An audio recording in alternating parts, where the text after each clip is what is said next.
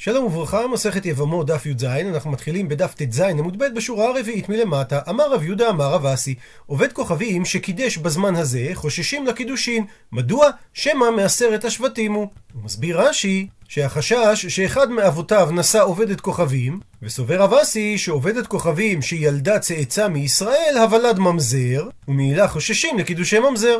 מקשה על כך הגמרא, והא כל דפריש ישמרו בפריש. הרי יש כלל שאומר שמבחינה סטטיסטית, מה שעומד בפנינו זה דבר שבא מהרוב. ואם כך, מדוע נחשוש שהוא צאצא של עשרת השבטים ושהוא לא צאצא של גוי? מתרצת הגמרא שמדובר בדוכתא דקביעי. הוא מסביר רש"י שמדובר במקום שקבועים בני עשרת השבטים, אז אפילו שהם מיעוט שם, יש כלל שאומר שכל דבר שהוא קבוע, הרי אני מתייחס לספק באותו מקום כמחצה על מחצה דמי. ש-50% סיכוי שזה מגיע מאותו דבר שקבוע שם.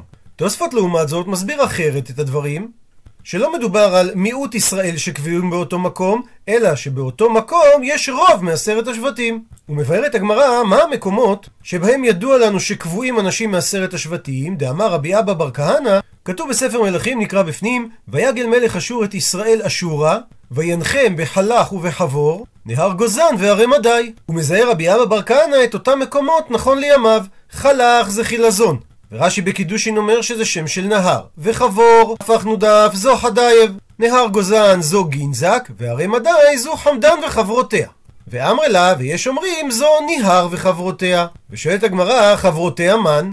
מה הם אותם מקומות יישוב שצמודות לחמדן או לניהר? עונה על כך, אמר שמואל, שזה ארבעת המקומות הבאים, כרך, מושכה, חידקה ודומקאיה. ועל מקומות אלו אמר רבי יוחנן, וכולן נפסול. דהיינו שבאותם מקומות רוב האנשים הישראלים הם ממזרים שנטמעו מעשרת השבטים, דהיינו שרוב התושבים באותם מקומות הם ממזרים, שנטמעו בנות עשרת השבטים בעובדי כוכבים, והבנים שלהם הרי הם כישראלים, וממילא נוהג בהם איסור ממזרות. אבל הם לא נזהרו ונשאו זה אחותו או בתו, וממילא הרי הם ממזרים. מבחינת זיהוי המקומות כיום, מקובל לומר שגוזן זה תל חלף שנמצאת בגבול בין סוריה לטורקיה על גדת נהר החבור, וחדייב הייתה ממלכה עתיקה באשור בצפון הסהר הפורה כיום בכורדיסטן, ובירת המדינה הייתה העיר ארבלה, שנקראת היום ארביל. הר המקומות המתוארים נמצאים בתחומי מדי שהיא איראן של היום.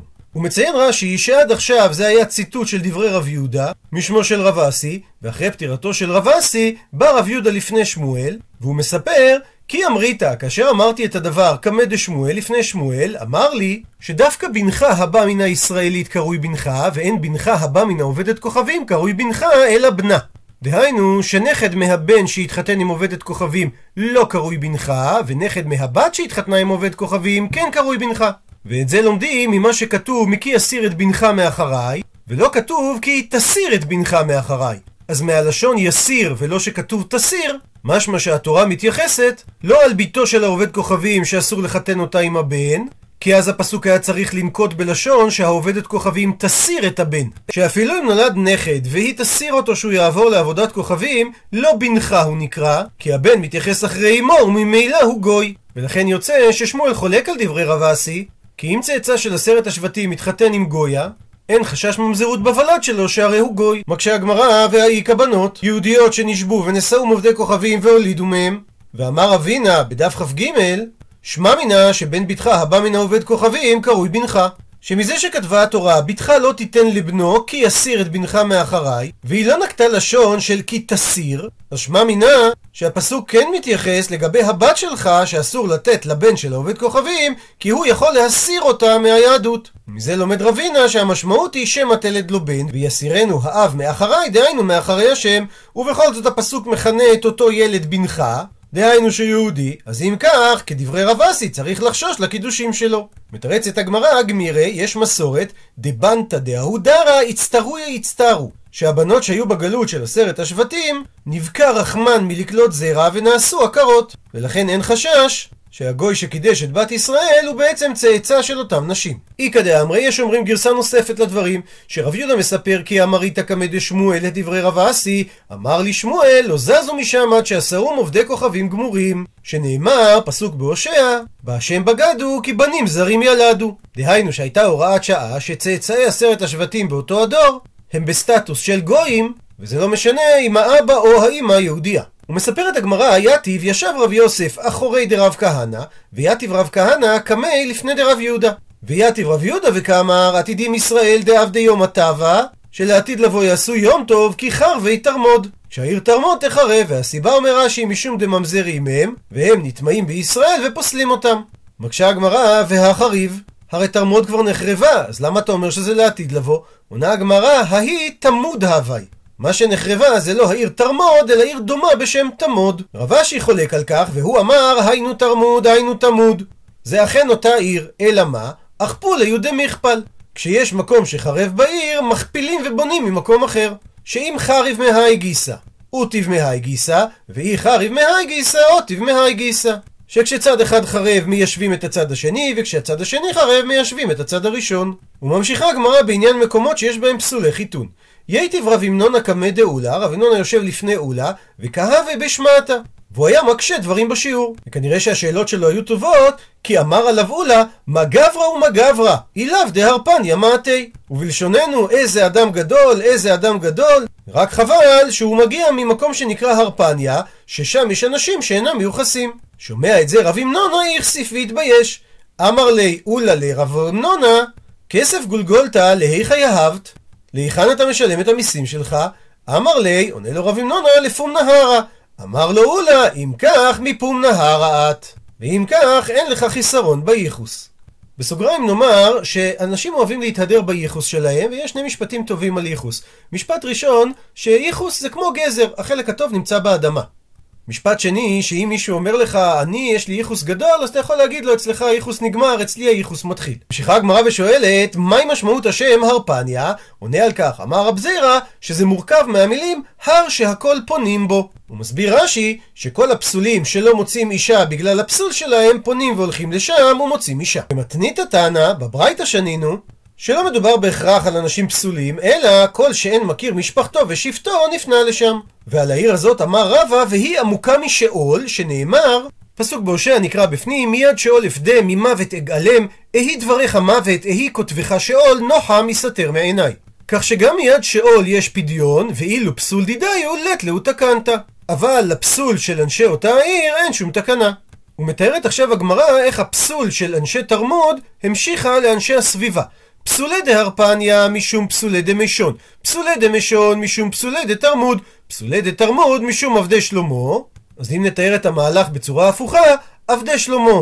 התחילו את שרשרת הפסול, הם הגיעו לתרמוד, תרמוד הייתה קרובה לעיר מישון, ואנשי הפסול התערבו בהם, ומישון הייתה קרובה לעיר הרפניה, וכך נוצר המצב שגם בהרפניה היו פסולים. והיינו דאמרי אינשי, וזה מה שרגילים האנשים לומר, קו הרבה וקו הזוטה, מגנדר ואזי לשאול, ומשאול לתרמוד, ומתרמוד למישן, וממישן להרפניה. הוא מסביר רש"י שאיפה גדולה ואיפה קטנה, ששניהם לא איפה כמו שצריך, אלא שניהם מידות מעוותות, וזה רמז לכל הפסולים, שהם מתגלגלים ויורדים לשאול, ומשאול לתרמוד. זאת אומרת שהשאול, הגהנום, הוא יותר גבוה מתרמוד. ולכן כביכול הפסולים מתגלגלים מהשאול לתרמוד. כמו שרבא אמר קודם, שליורדי הגיהנום יש תקנה, אבל הפסולים מתרמוד אין תקנה. בשעה טובה הדרן הלך פרק 15 נשים, אנחנו מתחילים את המשנה בפרק שני. המשנה היא המשך המשנה הקודמת, והיא שואלת כיצד בא לידי ביטוי שאיסור ערווה של אשת אחיו שלא היה בעולמו, פותר את צרתה וצרת צרתה במקרה של ייבום. הוא מבאר את המשנה. שני אחים, ומת אחד מהם ונולד להם אח, ואחר כך איבם השני את אשת אחיו ומת, אז הראשונה יוצאה משום אשת אחיו שלא היה בעולמו, והשנייה יוצאה משום צרתה. ואם לא איבם השני את אשת אחיו, אלא רק עשה בה מאמר ומת, אז השנייה חולצת ולא מתייבמת. הוא מסביר רש"י. האח שנולד מצאה את היבמה במצב שהיא זקוקה ליבם, אבל עליו היא אסורה משום אשת אחיו שלא היה בעולמו. אז אם איבם האח השני את אשת אחיו ויש לו אישה אחרת והוא מת, אז האישה הראשונה שהיא אלמנת ראובן שנפלה לפניו כבר פעם אחת, אז היא יוצאה והיא נפטרת מייבום וחליצה שהרי היא אשת אחיו שלא היה בעולמו, וממילא נפטרת גם האישה השנייה משום צרתה. אבל אם האח השני לא ייבם אותה אלא עשה בה מאמר, דהיינו קידושין דה רבנן, והוא לא הספיק לכנוס אותה עד שהוא מת, הרי האישה השנייה צריכה לחלוץ, היא לא נפטרת לגמרי משום צרת ערווה, כי המאמר שזה רק קידושין דה רבנן לא הופך אותה לצרתה ממש. מצד שני אסור לה להתייבם, כי המאמר מדרבנן קונה במקצת הוא, ולכן היא נחשבת צרת ערווה במקצת מדה רבנן. נסביר את הדברים לפי האיורים בעטרת צבי. ראובן ושמעון אחים התחתנו בהתאמה עם אסתר וחנה. ראובן נפטר, אבל לפני ששמעון ייבם את אסתר, נולד אח בשם לוי, והרי אסתר אסורה על לוי משום אשת אחיו שלא היה בעולמו, שמעון מייבם את אסתר, אבל כאשר שמעון מת, חנה לא יכולה ליפול לייבום לפני לוי, כי הרי היא צרתה של אסתר, שאסורה על לוי משום אשת אחיו שלא היה בעולמו. ולגבי המשפט במשנה, הראשונה יוצאה משום אשת אחיו שלא היה בעולמו, אומרת הגמרא שאמר רב נחמן, מאן דתני ראשונה, מי ששנה שם את המילה הראשונה לא משתבש, מאן דתני שנייה, גם הוא לא משתבש. והוא מפרט את הדברים. מאן דתני ראשונה, הפכנו דף לא משתבש, כי מהי הכוונה של המילה ראשונה? ראשונה לנפילה, שהרי היא נפלה בפעם הראשונה לייבום. ומאן דתני את המילה שנייה, גם הוא לא משתבש, כי מהי הכוונה שנייה? שנייה לנישואין, שהרי היא האישה השנייה בנישואים של השני, כי מדובר שהוא כבר היה נשוי לאישה אחרת, כשנפלה זאת לפניו. מקשה על כך הגמרא, מי לא עסקינא דייבם ואחר כך כנס? האם לא ניתן להעמיד את המשנה שהוא קודם ייבם את אשת אחי ורק אחר כך הוא כנס את האישה השנייה? ואם כך קשה על מי שגורס את המילה שנייה, שהרי אלמנת האח הראשון שהתחתנה עם האח השני היא לא השנייה לנישואין. אלא מתרצת הגמרא, מהי שנייה? שנייה בנישואין. דהיינו שהיא נישאת פעמיים, פעם אחת לבעל ופעם אחת ליבם. וממשיכה הגמרא ושואלת, אשת אחיו שלא היה בעולמו, איך הכתיבה? מה המקור לכך שהיא אסורה בייבום? עונה על כך, אמר רב יהודה אמר רב, אמר קרא, כי כתוב בפסוק נקרא בפנים, כי ישבו אחים יחדיו ומת אחד מהם ובן אין לו, לא תהיה אשת המת החוצה לאיש זר, יבמה יבוא עליה ולקחה לו לאישה ויבמה. והוא מדייק מזה שכתוב כי ישבו אחים יחדיו, שהייתה להם ישיבה אחת בעולם. וממילא זה ממעט פרט לאשת אחיו שלא היה בעולמו. הוא ממשיך רב יהודה אמרה ודרוש את הפסוק. המילה יחדיו מלמדת שהם מיוחדים בנחלה, דהיינו שהם ראויים לירש זה את זה, ואם כך זה ממעט פרט לאחיו מן האם, שהרי ירושה זה רק לאחים מן האב. ומכאן למדנו שאין ייבום באח מן האם. רבא אמר שזה שמצוות ייבום נוהגת רק באחים מן האב, יאליף זה נלמד אחווה אחווה מבני יעקב. שכתוב כי ישבו אחים, ואצל בני יעקב כתוב 12 אחים בני אבינו. אז מה להלן, קשר האחים זה מן האב ולא מן האם, אף כאן לעניין ייבום, רק אחים מן האב חייבים בייבום ולא אחים מן האם. מקשה הגמרא ולילף אחווה אחווה מאריות. הרי גם בפרשת עריות כתוב ערוות אשת אחיך, ושם מדובר על אח כזה שהוא אח מן האם ולא מן האב. אז מדוע שלא נלמד משם שמצוות ייבום כן נוהגת גם באחים מן האם? מתרצת הגמרא שדנים אחים מאחים ואין דנים אחים מאחיך. כי מעדיפים ללמוד ממילה שהיא זהה. מקשה הגמרא, מהי נפקא מינה? מה זה משנה אם אין שוויון מחלט בין המילים? שהרי, התנא דבר רבי ישמעאל, כך שנינו בבית המדרש של רבי ישמעאל, שנאמר לגבי צרת שנמצאת בבית, ושב הכהן ביום השביעי וראה והנה פסה הנגע בקירות הבית, ואחרי שבוע שוב כתוב, ובא הכהן וראה והנה פסה הנגע בבית, צרת ממרת היא בבית, טמא הוא. ואף על גב שאין דמיון מוחלט בין הפסוקים, כיוון ששני הפסוקים מדברים על ביאת כהן, למדו שם בגזרה שווה, מהמילים ושב הכהן ובא הכהן, שזוהי שיבה, זוהי ביאה, שכמו שבפעם הראשונה הוא צריך לחלוץ את האבן שיש עליה צרעת, וקוצה, דהיינו מקלף את הטיח ותח טיח חדש, גם בשבוע השני הוא צריך לעשות את אותו דבר. אז אם כך, מדוע אמרת שלומדים מהמילה אחים מאחים ולא לומדים את המילה אחים מאחיך? מתרצת הגמרא, הני מילי. אלו הדברים שלומדים כאשר אין שוויון מוחלט, זה רק היכא דליקא מידי דדא מילי. כאשר באמת אין דבר שדומה באופן מוחלט לדבר השני, אבל איכא דאיכא מידי דדא מילי, כאשר יש דברים שדומים בצורה מלאה, אז מדדא מילי אלפינן, לומדים דווקא מהמילים הדומות, ולא מהמילים שלא דומות. ממשיכה הגמרא ומקשה, ולילה אחווה אחווה מילות. דכתיב, נקרא בפנים, ויאמר אברהם אלות, אל נא תהי מריבה ביני וביניך ובין רועי ובין רועיך, כי אנשים אחים אנחנו. והרי שם מופיעה המילה אחים בצורה זהה לנאמר בעניין ייבום כי ישבו אחים, ולא תראיה בן אחיו של אברהם, אז מדוע שלא נלמד שתתייבם אשת אחי האביב? מתרצת הגמרא, מסתברא שמבני יעקב אבל אלה מילף משום דמופני. שלומדים דווקא את המילה אחים שמופיעה אצל בני יעקב כי היא מילה מופנה, דהיינו מיותרת ופנויה ללימוד.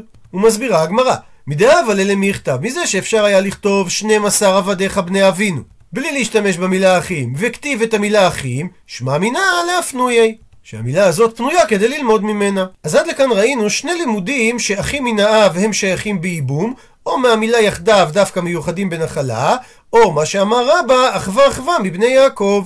אומרת על כך הגמרא, ואיץ צריך למכתב אחים, ואיץ צריך למכתב יחדיו. דהיינו, כדי ללמוד שייבום שייך רק באחים מן האב, צריך את שתי המקורות. ומסבירה הגמרא, דאי כתב רחמנה, אם התורה רק הייתה כותבת את הלימוד מהמילה אחים, הווה אמינא, אז הייתי חושב, לילה פחווה אחווה המילות. ואז נאמר שניתן לייבם גם את אשת אחי אביו.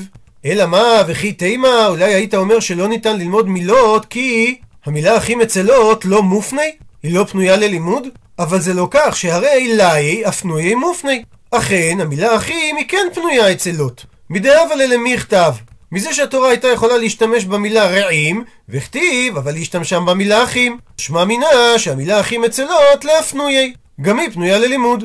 אז לכן כתב רחמנה גם את הלימוד מהמילה יחדיו, כדי ללמד אותנו דווקא המיוחדים בנחלה. שמצוות ייבום שייכת רק באחים כאלה שחולקים נחלה אחת, וזה בא להוציא מללמוד מהמילה אחים שמופיעה אצל לוט, שהאחים שם לא חולקים נחלה אחת. ומצד שני, והיא כתב רחמנה רק את הלימוד מהמילה יחדיו, הווה אמינא אז הייתי חושב דמייחדי באבא ובאמא. שייבום שייך רק באחים שיש להם אבא ואמא משותפים, לכן צריכה גם את הלימוד אחווה אחווה מבני יעקב, שמצוות ייבום שייכת גם באחים מהאבא מלבד. מקשה הגמרא, והא מי חטיתי. מהיכן היה עולה על דעתך לומר, שאם היה כתובה רק המילה יחדיו, אז הייתי אומר שמצוות ייבום שייכת רק באחים שיש להם אבא ואמא משותפים. שהרי מצוות ייבום בנחלת על הרחמנה, שהרי כתוב יקום על שם אחיו המת, והגמרא בדף כ"ד אומרת שעל שם אחיו לנחלה, שיראה שם מייבם כל נכסי המת ואין שאר האחים חולקים עמו. ונחלה הרי שייכת באחים מן האב ולא מן האמי. תרץ את הגמרא, איץ צריך ללמוד גם אחווה אחווה מבני יעקב, כי סלקא דעתך אמינא, היה עולה על דעתך לומר, הואיל וחידושו דקמישתרי ערווה גבי, הרי כל ההיתר של הייבום זה חידוש גדול שהתרנו ליבם להתחתן עם אשת אחיו שהיא ערווה לגביו. אז אימה, אולי תאמר, עד דמייחדי באבא ואימא, שאכן נחלה שייכת רק באחים מן האב, אבל אולי ייבום שייך דווקא באדם הכי קרוב, וזה אח כזה שיש לו גם אבא וגם אימא משותפים עם הנפטר.